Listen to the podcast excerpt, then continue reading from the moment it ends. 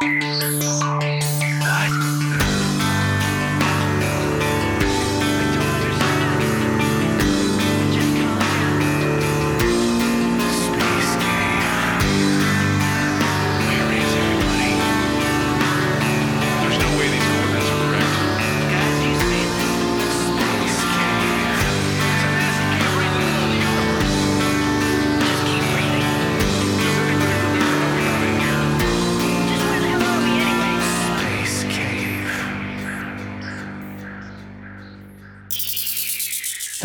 and welcome to the Space Cave. I'm David Huntsberger. A big warg to all of you.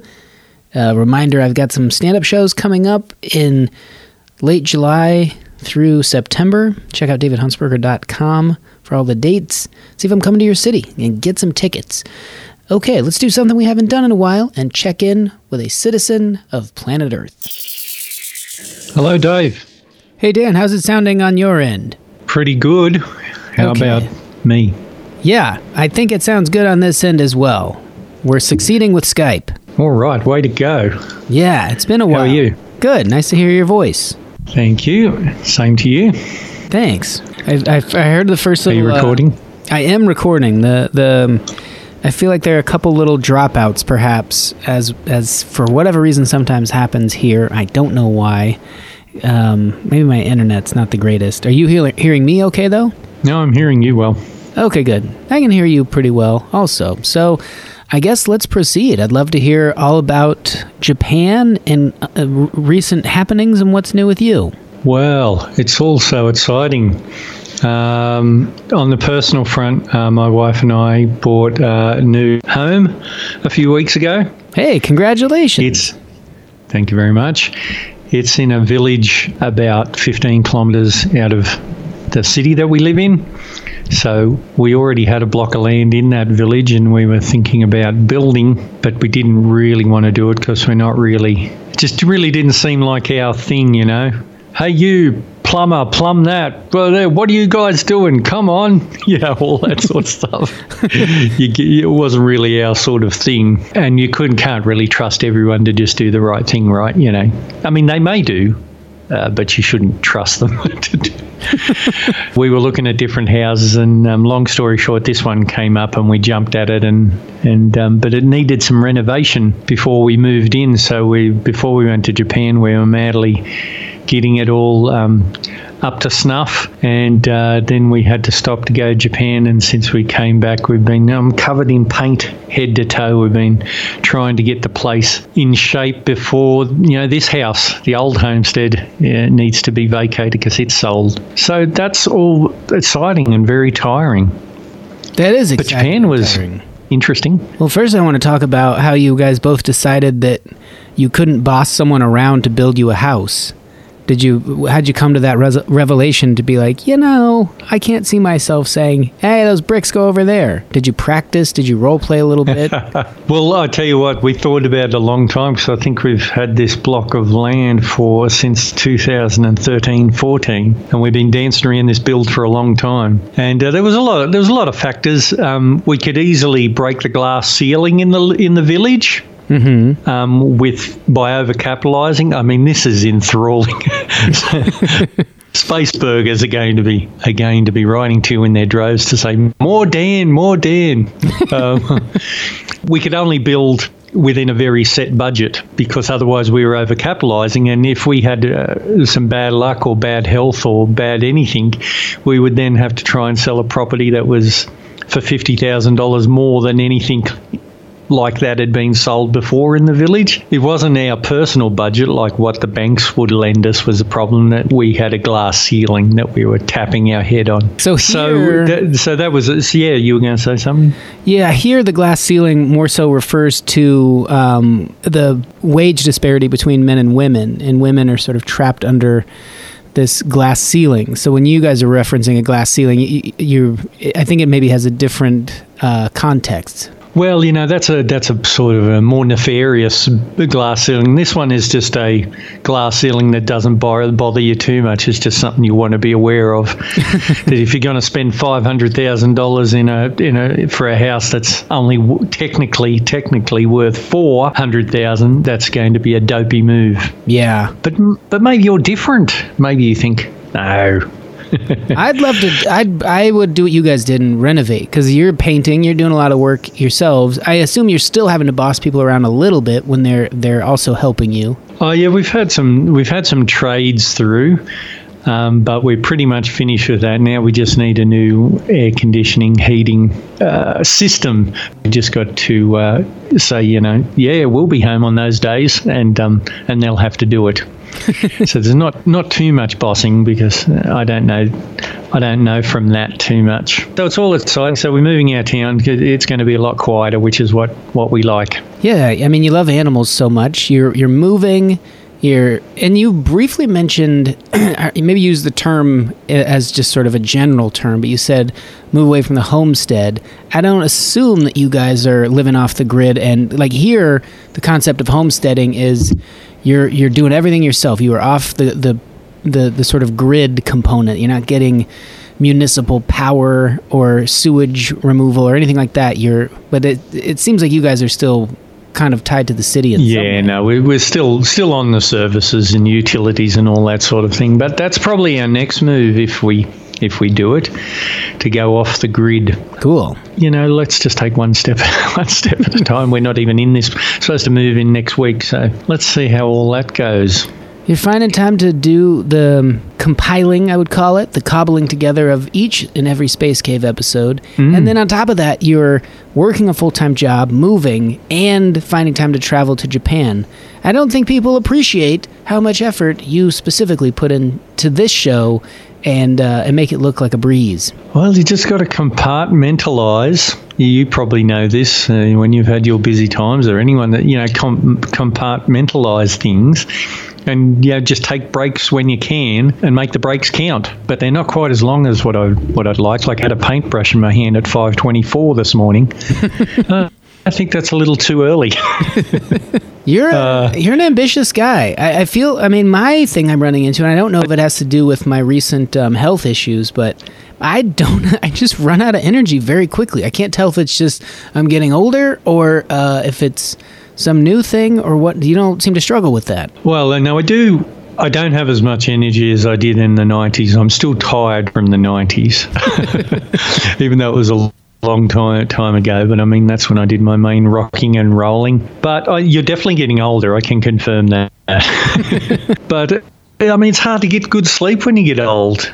You know, let's just talk about it like a couple old Jewish guys. Um, you know, uh, it's hard to get a good sleep. If I can get a four-hour run a night, you know, if I can get a couple of twos and a four, I mean, that's an amazing sleep for me. I don't know about you.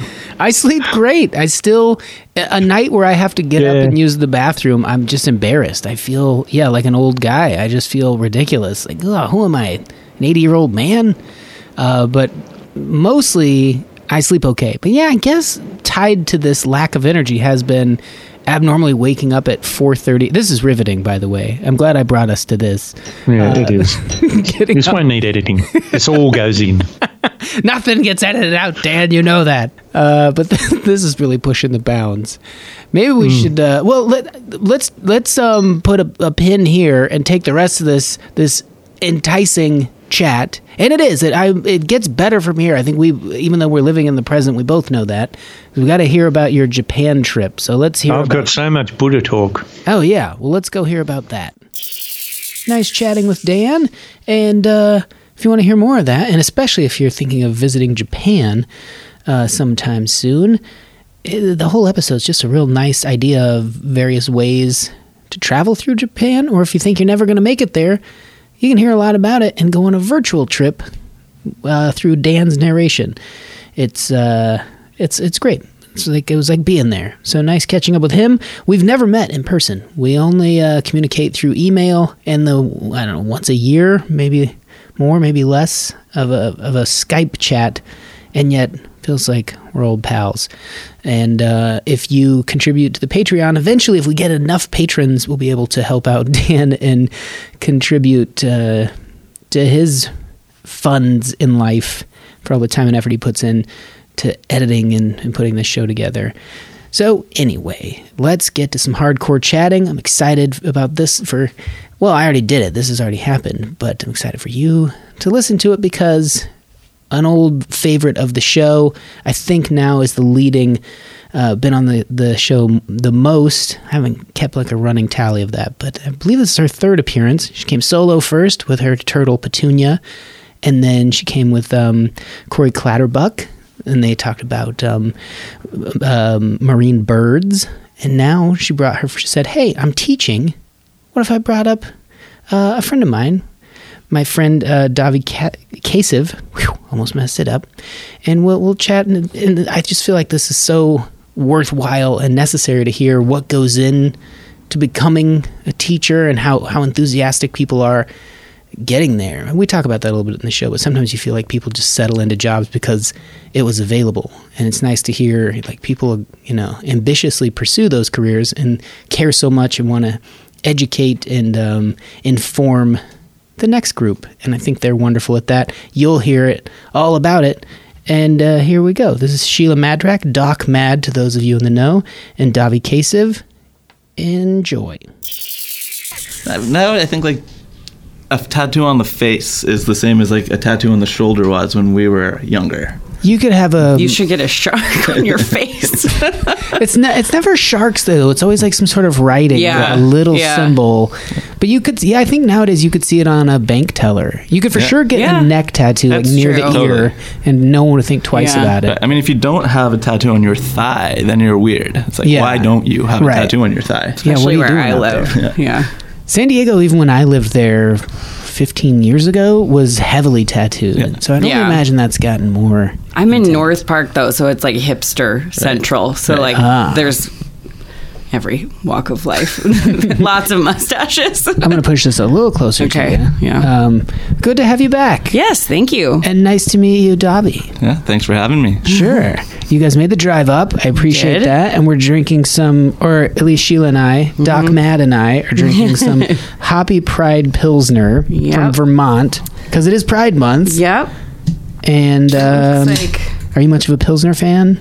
I'm, I mean, I'm just a beer fan, so I've never really met too many beers I don't like. I've been on an IPA kick of late, but I don't know. That seems like that's just very North Park, San Diego of me to say. I kind of feel like I need to point out I'm not drinking Hoppy Pride because I'm not drinking beer, not Right. because I don't want that beer. right, right. Davi brought a ginger beer. You had surgery surgery recently. Is that a part of it, or just don't drink? No, it I just generally? don't drink Oh, okay. generally yet. Oh, okay. Well, thanks for um, joining in anyway, making the, the trek up to share. I feel like you did the show the first time just solo. Mm-hmm. And then uh, after that, you've been really great about like, hey, I, how about this person? They're all my, and they're both my lab mates too from our PhDs. So Corey last time, who is, I guess, cl- close to finishing. Cool. Maybe within the year. I'm putting pressure on her now. she listens to this. She's getting married this summer, and I think she'll finish next year. I don't know.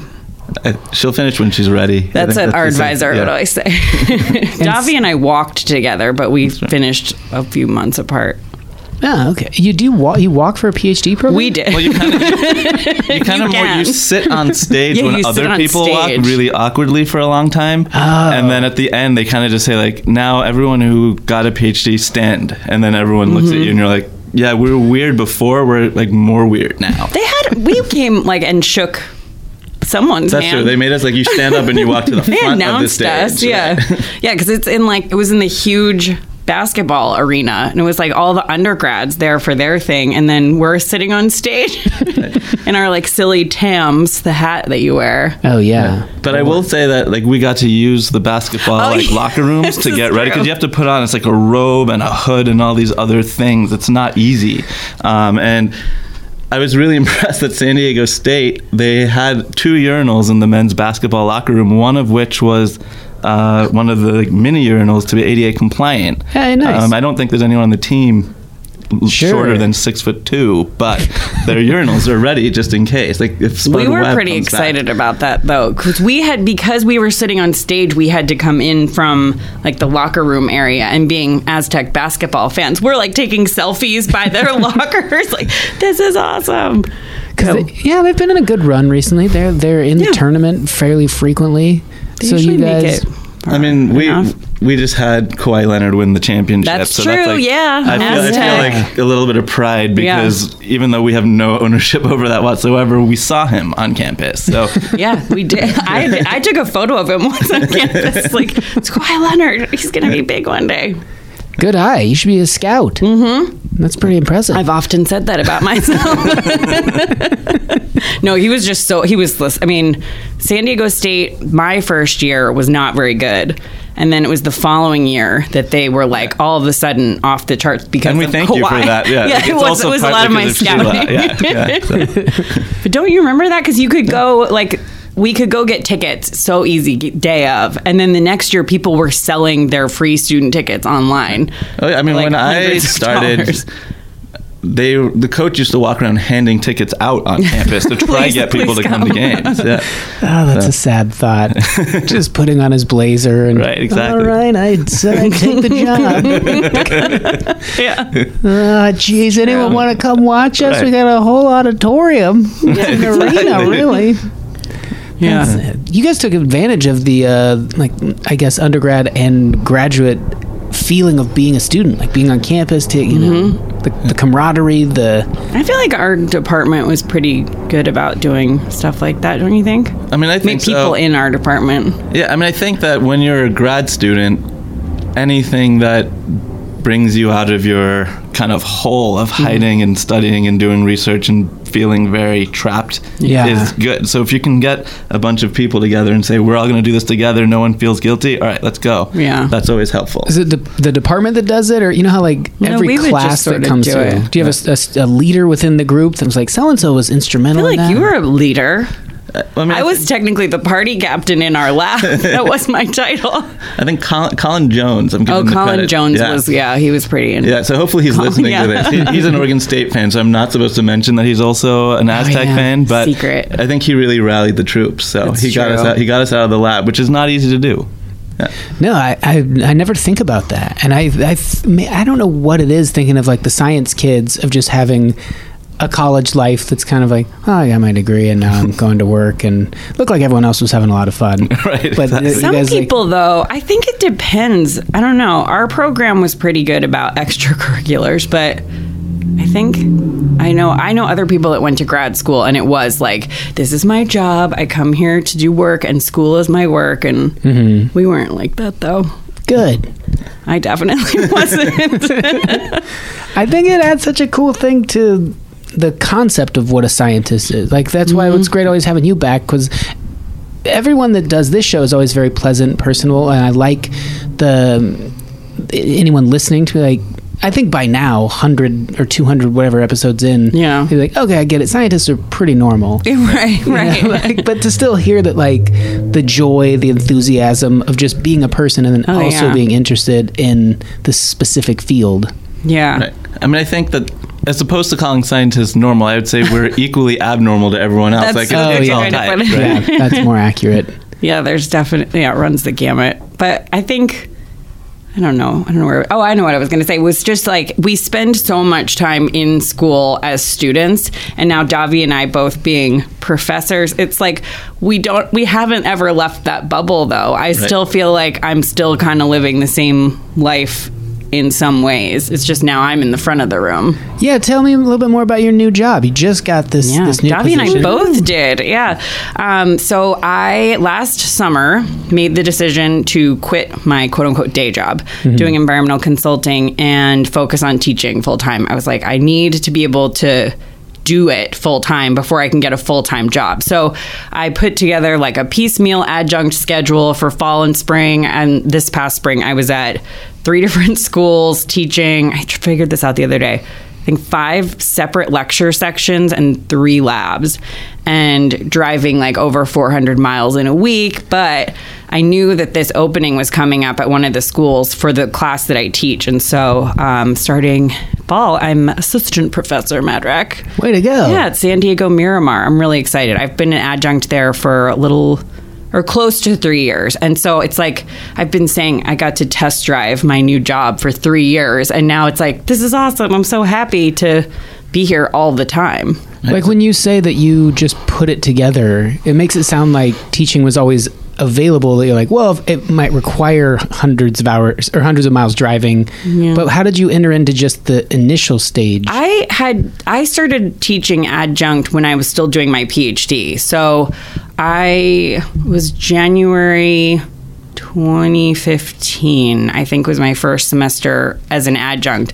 Um, because I have a master's degree, I could do that. Like Davi does not have a master's degree. So, but in the state of California, if you have a master's, you can teach. Um, and I think at the four-year schools too, right? Depends on which one. Which one? Yeah. Adjunct just means you're like not fully associated or part of the. Right. You're not a full-time faculty. and you have a max load that you can take. So Okay. it's usually like somewhere around sixty percent of what a full time person teaches. So um, I had always taught at least a class every semester since that time, but. It got to a point where I realized when people would say, "Oh, you have work tonight," I'm like, well, "That's just teaching; it's not work." I'm like, "Oh, wait a minute, I should cue in on that. That it doesn't feel like work, and this is what I should be doing." So, Yeah. yeah, but like putting the schedule together, it was like I had to have enough load to have enough salary and income. So that's what it was, just kind of scrapping together. But I kind of feel like it's important to jump in and be like, we are both very lucky that we have landed in full time jobs. Mm-hmm. I mean, a lot of universities and colleges rely on adjunct faculty to teach classes. true. But there's not nearly enough permanent positions to accommodate all of these teachers at any point. So a lot of people can spend years and years teaching adjunct, and it's kind of a a scramble to make ends meet as a result of that. So Yeah. we, we're both really fortunate that we've landed in positions now. Yeah, I know. I'm at least I found out for my position there was like I think 15 people that they interviewed for the first round out of like a hun- over a hundred applicants that were just kind of in Southern California because Yeah, I was one of those applicants. That's not not, not interviewed though.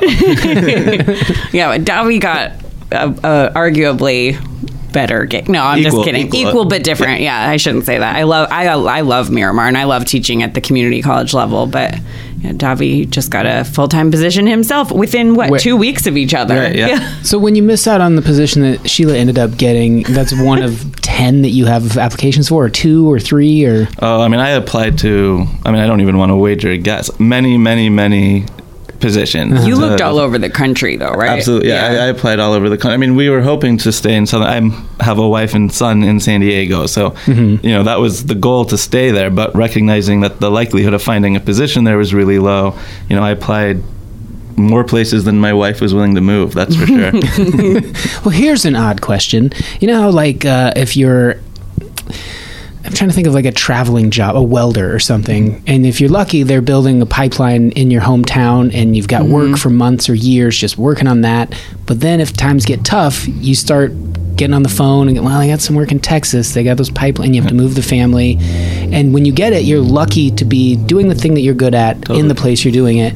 Does it bug you if you have a student that or it doesn't enter in at all that like teachers are the same way like i worked hard to get in this position to be in front of you it matters to me i want it to matter to you does that factor in at all I mean, I feel like most of my students appreciate. I mean, I think it depends on the instructor and what's going on in your relationship with the students, and that's going to vary depending on the semester and on lots of other factors. But from my perspective, most of the students have appreciated my time at the very least. But mm-hmm. I do think that a lot of people don't realize how much work goes into filling, especially when you look at the adjunct faculty that might need to move more. Some of them are driving between San Diego and LA just to kind of make ends meet and Yeah. teaching at schools across California.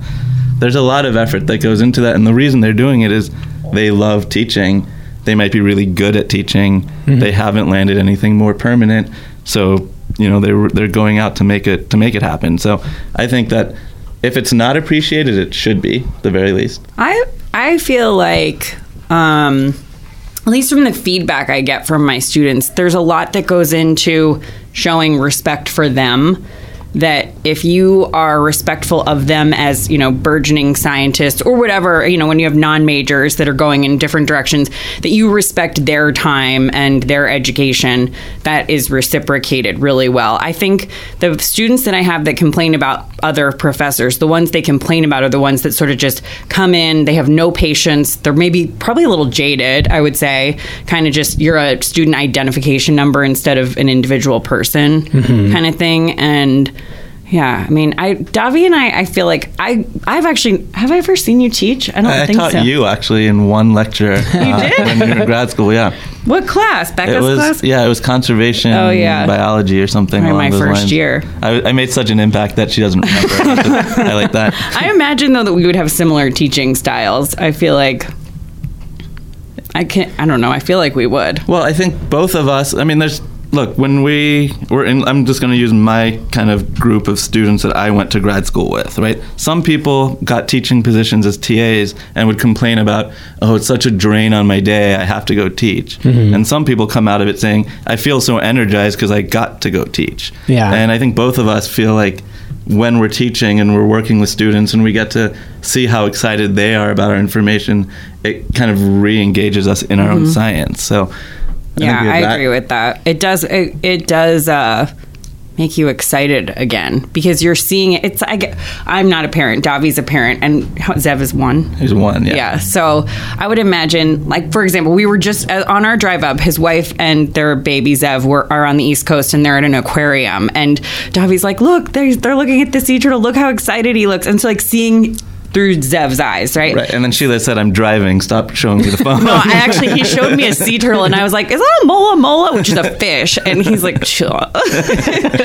um, but I feel like that with my students a little bit, especially the science, the biology majors that like, and the ones that are more research oriented, like we are, that they're so excited and they find this really cool thing that maybe you already knew for years, but they just discovered it, and it's really exciting to them, and it does get you excited again, and kind of remind you of like what where you were at that point in your career. Right. And I think that, I mean, stepping away kind of from the adjunct side of it, which was the initial question, but it depends on what school, college, general. university you're at, right? So I remember I was an undergrad at UCLA, and I remember some of the times like I would try to talk to a professor, and they were they were just out the door trying to get to something. And I remember thinking, their job is to teach me. Why are they running away? Mm-hmm. And it took me a while to realize, no, at research-focused universities, their job is to do research. Some of them are great teachers. Some of them are not great teachers, but teaching is a small part of what they do. Um, whereas if you're at a teaching focused university, I think you find faculty that are more likely to want to engage with students because that's where they chose to be. Um, not to say that there aren't amazing professors and teachers at R1 schools, which are the research focused schools, that are really great in engaging students too. But I think some students need to realize that their professors have jobs and have other things they need to do. So when they're providing time outside of their kind of standard class or office hours, it's because they are donating time to try to help out. Mm-hmm. I've always found that I will give my students as much time as they need as long as they're respectful and I try to respect them the same way back. But Maybe more, Does this- more than they want. from an outsider's per- i mean this is probably outlandish and off the mark a little bit. You know but like universities are businesses and so mm-hmm. having a good football program and paying the football coach a bunch of money in the end ends up being beneficial to the school and yet a lot of people would go something's way off here. Yeah. and then if you have scientists who are playing the game of trying to get published trying to have their name have a little more esteem attached to it that's good for you universities. We have so and so teaching Right. here because they were just nominated for this or they were invited to speak at this thing. Mm-hmm. But then you go, yeah, but my child had their class and didn't get to say a word to them all year. Is there that balance that is that is that is there any negative side to that when they are so heavily involved in research? I think so. I mean, Davi just wanted to drop that he went to UCLA. I'm just kidding. but like, so I did my undergrad at the University of Vermont since we're drinking shipyard beer. Um, and UVM has gotten bigger, but when I was there was about 8,000 students undergrad so relatively small medium and it is does have a really active research program but is not a, a like an r1 research university, although I don't I don't think it is, but um, the I felt like I had a lot of access to my professors and we were involved in their research. When even in a big lecture of like 200 300 students there would be professors like this one um, professor Bernd Heinrich who's a pretty well-known raven and crow researcher of behaviors and he would talk about his stuff and the things that were going on in his lab and offer you know opportunities to come and at least look at what they were doing and that felt i think the size of the school has a lot to do with it and the access that you have Burlington's and kind of an isolated little city too. It's like they probably were your neighbors on top of being your professor. Yeah, yeah. So Yeah, I mean, I think that some of my faculty, when I was an undergrad, it was clear that they were happy to interact with students as much as possible, and some weren't. And I mm-hmm. think as a student, you had to learn how to engage this, the faculty that were less willing to engage on their own. But it was really on you. The faculty weren't going to kind of make sure you were doing okay. You were one of hundreds of students they dealt with. They had research to do. If you didn't show up, they didn't show up. Yeah. But if you were willing to show up and you found the right way to engage them, there are amazing, amazing mentors and professors at mm-hmm. all universities. But I now have been teaching at the University of San Diego, which is there's faculty there doing great research also, but it's a teaching focused school, and it really comes across that a lot of those faculty, actually all the faculty that I've met, care a lot about student learning, and if their students aren't showing up, they're going to change their approach and re-engage them and do whatever they can to help them. So. Yeah, it, it depends a lot too. I mean, everyone talks about class size, and that really is, I think, a factor. My larger lectures, I don't. I could be the end of the semester and I'll know a handful of their names, but it is the people that were proactive and came up and Yeah. you know, especially the there uh, this one class I'm thinking of were non-science majors. It was like a gen ed science class they had to take, but I had a core group that always showed up. I knew all their faces. Like, I know you're my student, but I wouldn't know their name necessarily. But with the smaller classes and being at community, which is teaching focused, of course, um, I always know my students within a couple weeks and know them well and spend hours with them in lecture and lab. And, you know, you feel like you get to I, I feel like feel like I force my mentorship sometimes, but most of the time they come up and they'll be a little shy at first, but they they seek you out or you seek them out because you know, hey, you're struggling a little bit, and I want Right. you to do well, and um, you have that opportunity to do that. It really just I think there's so many factors involved in how I thought it was good for me learning because not to say it was necessarily life lessons, but big auditorium classes and leaving feeling just like one of the many, and Mm-hmm. and so and they they always show that cartoon in the beginning of classes where anyone have a question and every single kid's thought bubble is like I do, and no one raises their hand, Right. And I felt like that a lot. Like I don't know any of these kids. They're gonna, and so there was a class, a dynamics class I took where everyone was like, "This guy's the worst. He's gonna fail everyone on the first test. There's no curve. It's just brutal." And I knew I couldn't retake it. I couldn't stay an extra year in college. I had to finish it. So I was kind of like, "I'm just gonna figure it out." And I, of course, did terribly on the first test, and everyone dropped it. And then I stayed in, just sort of like this gunfighter sort of stare, like, "Still here, man." And but I, it was up to me to. I started going to his office hours, and so I felt really lucky that he, one, he was around, and two, started to take kind of a vested interest that I was mm-hmm. showing some initiative, Totally. and that to me was like the most critical mm-hmm. thing I learned in college. It was like I can control a little bit of this. yeah Right. Well, Oh, I guess to any definitely. student who's listening, like office hours are awesome. Go to them because faculty Yeah. don't want to sit and play whatever solitaire or whatever. Is that what waiting. you do in your office hours? No, I don't. I I mean, it's a good question. I sometimes sit and twiddle my thumbs, but I mean, office hours are a huge tool, and if students don't take advantage of them, it's really hard for the professors to know what they're missing or what they can do to kind of adapt their teaching plan. Yeah. So if anyone is avoiding office hours because they think they're being a pain, don't do that. Well, I don't, and I think on top of that, it's the, and in, there's an intimidation factor of feeling like I can't approach my professor. I don't know. I don't feel like I have students that are feel intimidated by me. Maybe they are. I don't know. Um, but I make a point of that because I think I can speak for both of us that we would not be where we are today without the advisors and mentors that we had probably beginning at undergraduate level. Mm-hmm. And I know personally, I utilized my advisor probably more than she wanted to see me, and it did was you have a feeling- huge that Did you have a feeling that she was on your side? Oh, definitely. Because I was I went into undergrad as an animal science pre-vet med major and didn't really want to be a veterinarian, but grew up in a household of parents that were like, "Oh, you want to work with animals? That's what you do. You're either a zookeeper or you go become a veterinarian." and so, you know, they were footing the bill for school. So I was like, "All right, I'll be a vet," and thought, you know, I could just kind of tweak it how I wanted it. But my advisor knew that I was way more interested in research and specifically sea turtles even then. And she helped me. She's like, let's keep the animal science pre vet tracked so you finish. And if you change your mind later on, you've got all the prereqs. But let's tailor your schedule so you can take those natural resources, ecology, zoology classes. And I mean, I she I think really enjoyed that because she was so sick of talking to people that were just going to vet school. I actually ta- I talked to her recently. She's at Michigan and is the head of their animal science department now, and we caught up. And she's like, "I always knew you'd be a teacher." I mean, I think half the time my parents still think I'm a vet. I don't but yeah, I think that not all advisors are on student sides, but mm-hmm. when they are, that's the best. Or Yeah. maybe Yeah. some of them want to be, but don't know how to do that right. And Yeah. there's.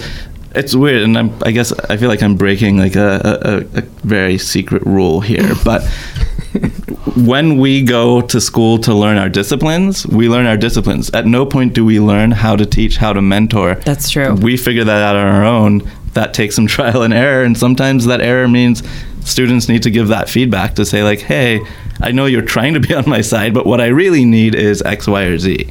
Do you go and sit in on other people's? Like you said, you know, you taught Sheila at one point, or but she's never. No one remembers. but she doesn't remember seeing you teach. That might have like subconsciously seeped in a little bit. Or do you ask questions, or do you read books on specifically on teaching? I, for me, it's I think I teach a lot like the professors that I really liked. Um, there's elements of one of my favorite professors from UVM, Pat Erickson, who she was just amazing. She just would incorporate stories about her life and the applications of the things that she learned. And she was a real person. It wasn't like we're just following a textbook. And she did really cool stuff with us. And our advisor from SDSU, Becca Lewison, I feel like I do a lot of Becca ish things when I'm teaching. Yeah, Sheila actually started dressing like her. I've noticed. So it's like- She's my hero.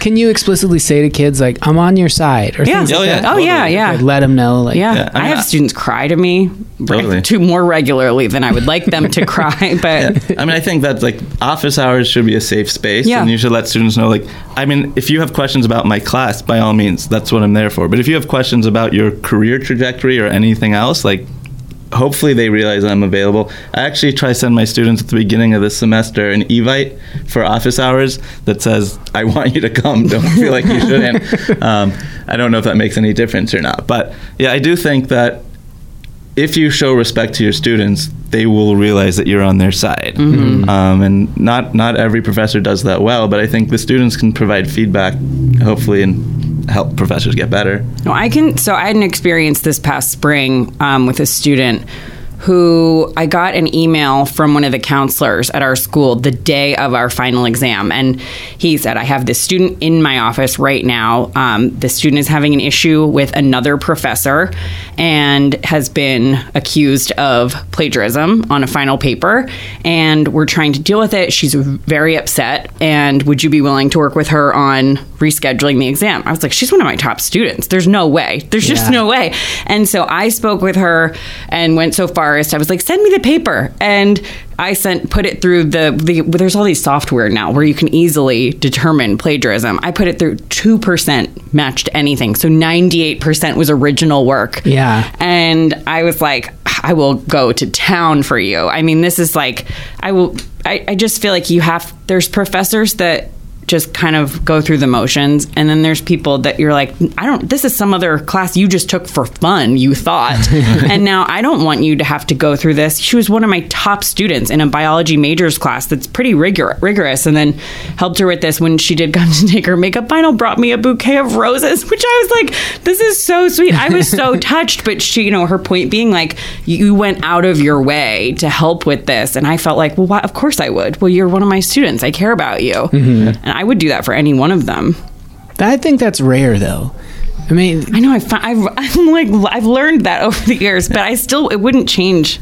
Well, it's a don't know. gradient, right? So like, th- I mean, it might be you know how how far you're able to. I wouldn't say willing to go to help your students. It's determined on what else is going on in your life. Like Yeah. you know, before I had my son. I would stay late if I had to to meet students and be like, "Look, I know you have a full day of classes. You can't make it to my office hours. What if I meet you at 7? Mm-hmm. Yeah. and I was fine. But now that I have a son at home, if I stay till seven, I don't see him for that day. Mm-hmm. So I can't do that anymore. And sometimes it breaks my heart to feel like, oh, I'm failing the students. But it just means that we have to communicate more. And I'll talk to them like, look, I can't stay till seven. Let's figure out a time that works for both of our schedules. And most of the time, you can figure it out. But Well, I mean, this I, that everything I did though was just via email. I was like at home watching TV. I'm like, I can send a couple emails. That's easy enough to do. And but I think you know they're not used to having their professors kind of stick up for them. Like that there's Yeah, such totally. there's such a disconnect especially with the younger students. Teaching at community college especially because i've always taught an evening class. I'm actually going to be switching to daytime starting this summer and then in the fall but um, i typically have I would say like half 18, 19 year olds that are on, you know, a traditional student track. But then I have students that are in their 40s that are coming back for a second career or, you know, same age, a little bit younger than me that are, you know, second career choice. I really am passionate about this and I've decided to go back to school. Uh, but the younger student, they're not as uncomfortable about coming or intimidated to come up. The younger students for sure are because I think they just, oh, it's a college professor. No please. And it also depends on the class. Like some, if you're teaching a GE class that they might not be that interested, or general education, and I can't assume everyone knows what that means, right? Um, they might be less inclined because they don't care about the subject. They're there because they have to be.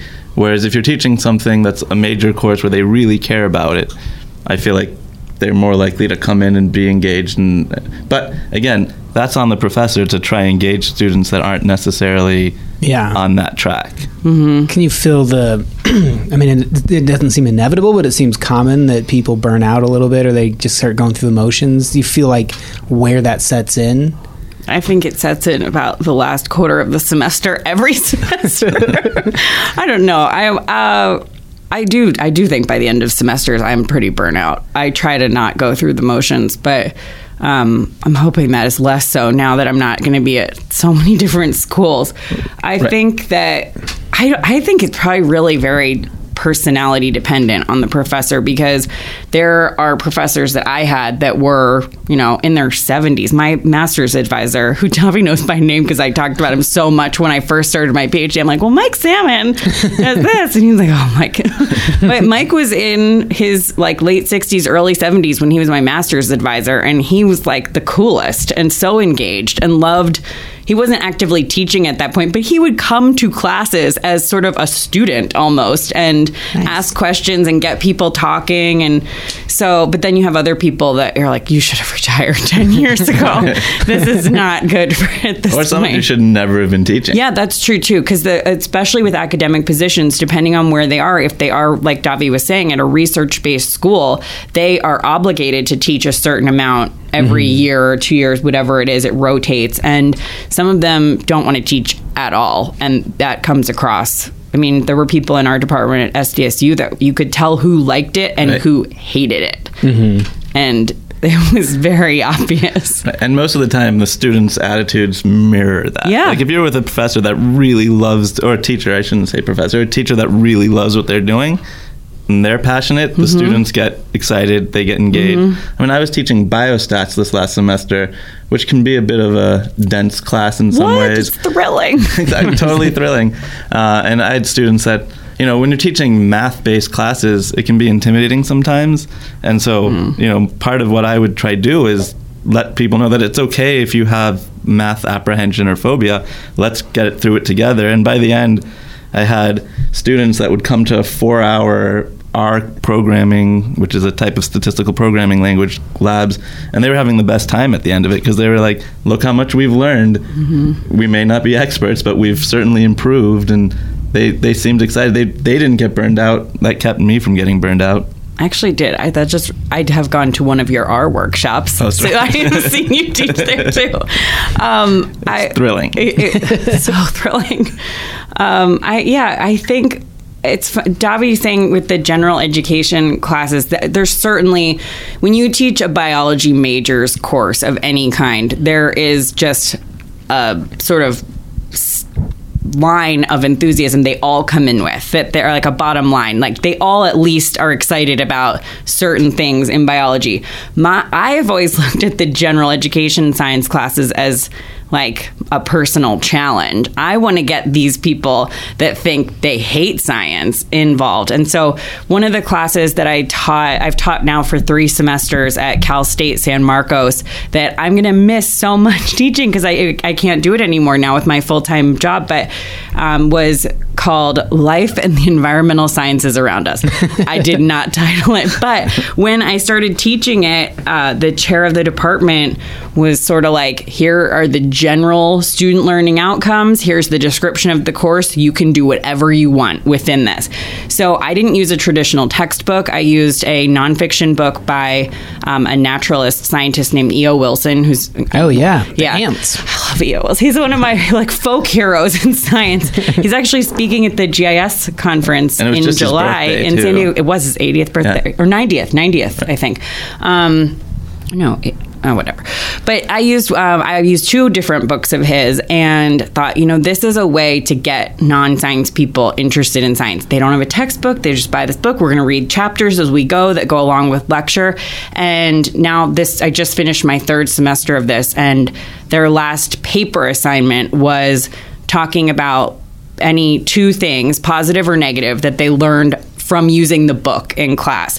And I was like really touched by some of these students because there were students in their essays that said they came into the class thinking climate change was a hoax and that there it was just made up science and there weren't really anything there wasn't really anything to worry about. We read the E.O. Wilson book Half Earth, which I believe is his most recent. It came out in 2017, and it the the point of it is to set aside half of the Earth for conservation and management, and to have I would say 10 to 20 percent of these papers were students that came in not caring about the environment at all, not believing in climate change, and to have changed their perspective. That is like the biggest reward I think you can have as But a isn't it on an overall larger scale sort of sad that they made it through high school with like not only an I unfortunately I think people are afraid to talk about climate change like it's a hot button issue. It's I mean, been you so can make it all the way politicized. to Right. the White House, and It's one of the first things now. Yeah. Yeah.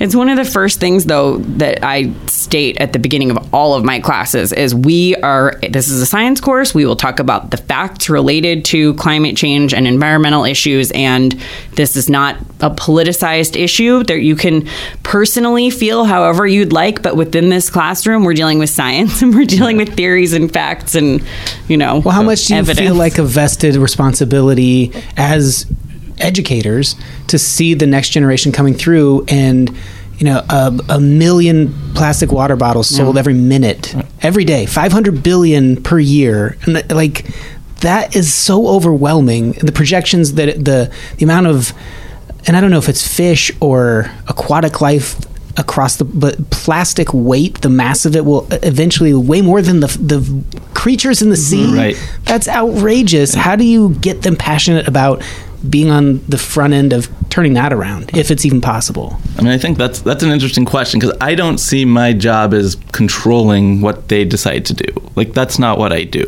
okay My job is to teach them information and teach them how to think critically so that they make that decision. Obviously, I would like them to care about not wasting plastic and taking the correct measures to you but know that stem doesn't climate mean change. you have to have an agenda yeah, but I don't go in exactly. My agenda when I teach is to give them the information and to teach them the ability to think critically, and then they take that. And the fact of the matter is, our generation has not done a great job of stopping these issues, right, or Yeah. fixing them. So the next generation is hopefully going to have other ways of addressing them. I don't know what those are going to be, but if I can teach people to think critically on their own, how to assess whether information is good information versus coming out of nowhere, then I think I've done my job.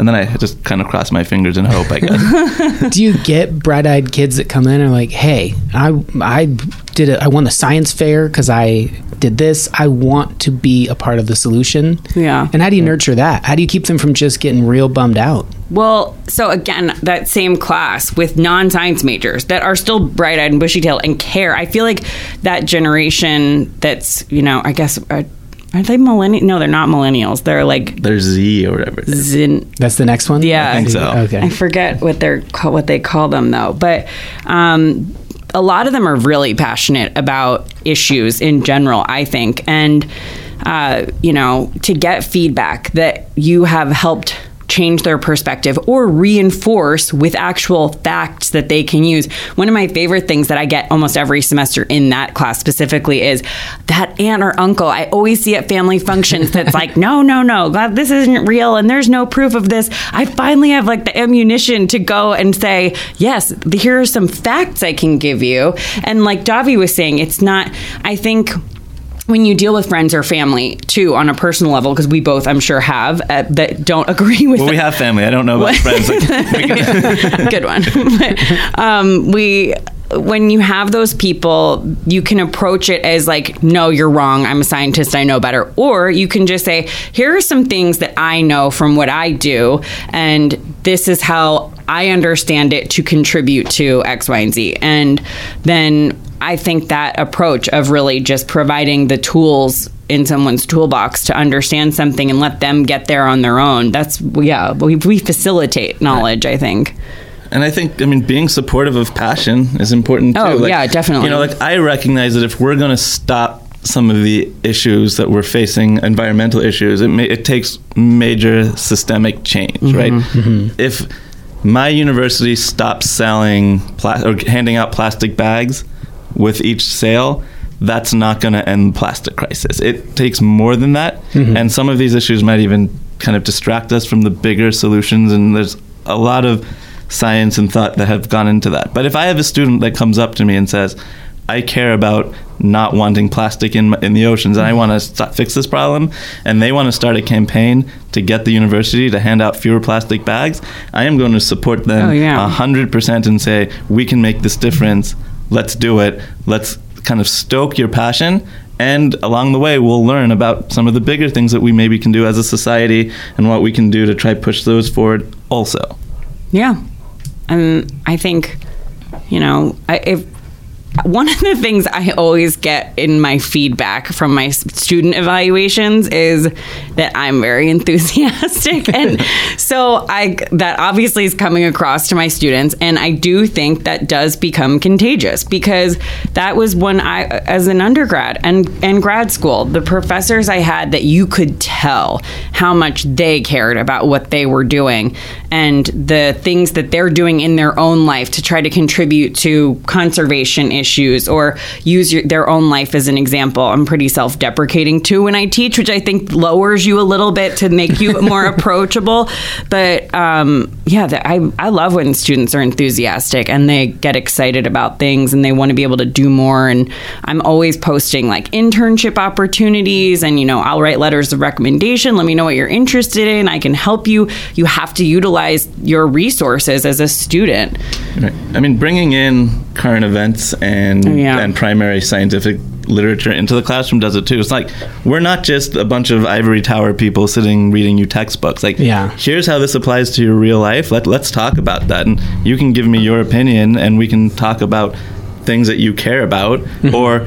Conversely, is hey, we're learning about this thing. If you find something that you think is interesting, bring it in the class, and I will bring it up with the rest of the students, and we can have a discussion. I feel like that goes a long way. Yeah, Also, I do. I, I do do that. I do current events. Oh, yeah. it feels like Definitely. I remember being in elementary school and you had like it's current event day and everybody Yeah. had to bring something in. But I did. I feel like Becca did that. I got that from her. I always think, but our advisor from our doctoral program. But um, I my I always offer an honors option for my bio majors, and they are required to do two current events throughout the semester. And then every class, I just start with that. Has anybody seen anything in the news that's relevant to what we're talking about? And I let the discussion go as long as it's going to go. We can always do the lecture stuff later. If they're excited about something, let's talk about it. And I think this semester, there were two that really got people going. One was talking about um, the new, like all the new vegan options for meats, like the Yeah. pretend meats, like Beyond Meat is the one. Like Carl's Jr. now has their burgers, and Yeah. um, there The were Impossible burgers and all that. yeah, stuff. yeah. And so talking about that from a biological standpoint of, you know, we have a digestive tract that is omnivorous, but for the planet, it is arguably healthier to have a vegetarian or vegan diet. At least, what did they say? Once a week, if you can avoid meat, it's good. Um, that was a big one, got people going. And then the other one, I was so surprised that got people talking was um, the the folks that mapped the woolly mammoth genome and now it's fully mapped and now they're saying that they are really within reach of Cloning. cloning, a woolly mammoth. And someone brought that up brought it was there was an article that was published within the past few months and people uh, talking both sides of like yeah we should do it because why wouldn't we do it we have the technology and then everyone else sort of that fell on the other side saying but why do it just because we can this woolly mammoth is not a, there's no no environment that it can I've seen fit Ice in. Age, and they do not like being by themselves. It makes them grumpy. So, or warm. Well, and then Yeah. the, the other thing story related to that was the uh, rhino. Was it southern white rhino, Sudan? The northern white rhino. northern white rhino was the last male of his kind that went extinct a year or two ago. And there's, I believe, only two females, females. left, and they saved his sperm. And now they're making this whole thing. Oh, we can make more of them. And I, as a conservation ecologist, I think, why are we putting all of this money? They are going to be too genetically related. This to me feels like a band aid on a bullet hole. Like, we did this, we let the population get to down to two females. Yeah. I think that money could be used a lot more effectively for ecosystem wide management. Well, that touches on like so. That's in a sense your opinion. Like, you get to Mm, yeah. these gray area things where like you have all of these outlets or whatever Yeah. you'd call them where they can go on YouTube and watch some talking heads or listen to this or listen to something else. When your classroom, you'd like to think it's distilled down to like here are just facts. Go out Yeah. and do what you will with them. And we're sending every class that graduates out into the world that way. But maybe they lose some of those and forget some of those and get more attached. Like I'm gonna put this bumper sticker on my car Oh, because these are the definitely. facts. well, I want my students to leave my classroom and know that there are no science facts. There are scientific theories, there are things that are supported, but all of those can be overturned with future research, and that's Yeah. important to recognize and mm-hmm. continue to think critically about all of this material is very important. You can't just say, I know this now, Yeah. we're stuck to it, we have dogma, let's go. Mm-hmm. Uh, because, I mean, scientists do it all the time. There's tons of dogma that there's now evidence to you know that no longer supports that but people are set in their ways even though they're trained to kind of think critically. And Sure. this is my first thing that i like to do in any class that i teach is point out that science is not a set of information. It is a method of uh, a process of discovery. And it's ongoing. It's not done. It's never done. So what we need to be teaching is how do you conduct science what are we actually trying to do with science? This, this notion of uncertainty which i'm not going to get on my soapbox now because it could take forever but you know what we do as scientists is not discover the facts. We kind of try gauge the width of uncertainty around something that we're studying and kind of understand that un- or characterize that uncertainty and that can make some people go oh well then you're a bad scientist. If you don't know the answer you're doing it wrong. And you're like no no. I chiseled a little piece out to know that that direction was wrong Yeah. but there's an infinite number of other directions that we can possibly go and science again it's alive it's going we need to continue doing science as a method it would be this is kind of a silly parable I like to compare it to, right? Is if, imagine if you were going to a cooking class and you're like, I really love Mediterranean cuisine. Let's go to this Mediterranean cooking class. And you walked in and the instructor was like, Here's a tzatziki, you know, here's a falafel, here's a shawarma. Any questions? And you'd be like, Yeah, yeah, I don't I don't know how to make any of those yet. And I feel like science is the same way. Like you walk into a biology class and they like you know, females have larger gametes and males have smaller gametes, and you learn this laundry list of That is true. it well, we can talk about that later too. But you learn this laundry list of you know quote unquote facts, and you're like, no, Yeah. no, science isn't fact. Science is a process. Let's go into the classroom, learn the process, then we can, when we read these things later, evaluate whether or not we think that they're supported or not supported. Yeah, I I agree with all of that totally. I, but going back to the opinion, like impressing your opinions, my students ask for it a lot, especially when we're talking about current events. What is your opinion? And so that's Yeah. I usually do preface it as as a conservation ecologist. This is my view. There mm-hmm. are other conservation ecologists that would take a different view. We are conserving the species by doing something. So I give them my opinion, and then I usually give them the counter opinion and say this is also perfectly valid. But yeah, getting into one of the things I know I felt was failed in my gen bio class when I was an undergrad was the big picture stuff. Oh. It was so much, like Davi was saying, of, you know, I, I think we agree on doing it the wrong way of memorize this through this.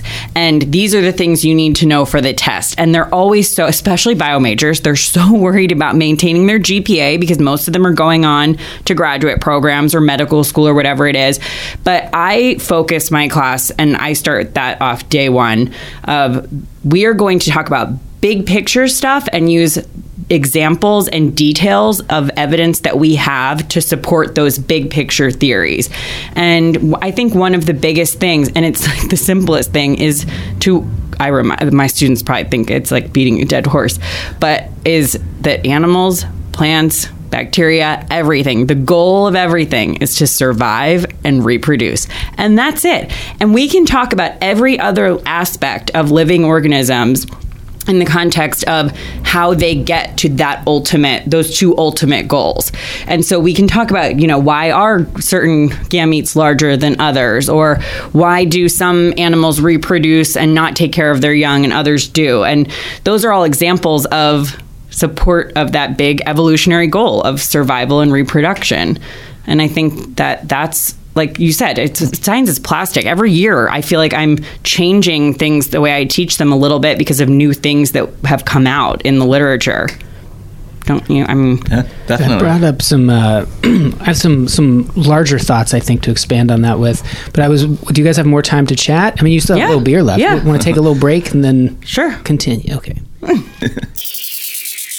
yeah. So come on back for uh, part two next week. We get further into the uh, Hoppy Pride Pilsner. And I believe I, I think when this comes out is the tail end of Pride Month, but hopefully it was happy and uh, a good one for you. And if you haven't tried that beer, give it a try. And uh, yeah, as I mentioned at the beginning, if you, if you are a Patreon member, bonus Dan chat is uh is in there, and there's also bonus of uh, Farrah Alabay. And there's, and there's not always like every week, even or even every month. There's not always bonus stuff. Sometimes there'll be multiple bonus things per week or per month. You just never know. But anyway, it does uh, help the show tremendously. The show is made possible from contributions by listeners just like you. There are very f- rare. There's never been an, a legitimate ad on this show. Every now and again, I'll talk about something that I genuinely like. But otherwise, this is the only sales pitch you got to listen to. Try to keep it as short as possible. Uh, and come check out the Junk Show. like to mention that it's always the second Sunday of every month. And again, those live shows, I'll be doing stand up in uh, a bunch of different places. So check out davidhuntsberger.com for that. If you have guest ideas or beer suggestions or topics or experts or some sort of complaint, I don't know, you can tweet at uh, space underscore cave. I don't know how many people are really doing that these days. Uh, but you can go to the, uh, the, the you can go to da da da thespacecave.com and email pings at the space cave and that'll get you uh, through through the phone lines and I'll, I'll hear what you're suggesting. Beer guests topics whatever that might be. Music. If you're in a band if you're just making music in your spare time and you think it's decent or fits the tone of this show send it my way. I'll, I'll play it upwards of i don't know double digits of people will hear it and, and spread the word about your music and then you'll you'll just take off and it'll be great or if you're not ambitious in uh, in that regard that you just like making it then you'll share something nice with us just in our secret little community here, gathered in our cave in the recesses of deep space. So you really can't lose. All right, I believe that's it. I'm sure I'm forgetting something, but it'll just have to wait. This song is called A Kiss Goodbye. It's by Tay Shi. I hope you enjoy it. Thanks for stopping by the Space Cave.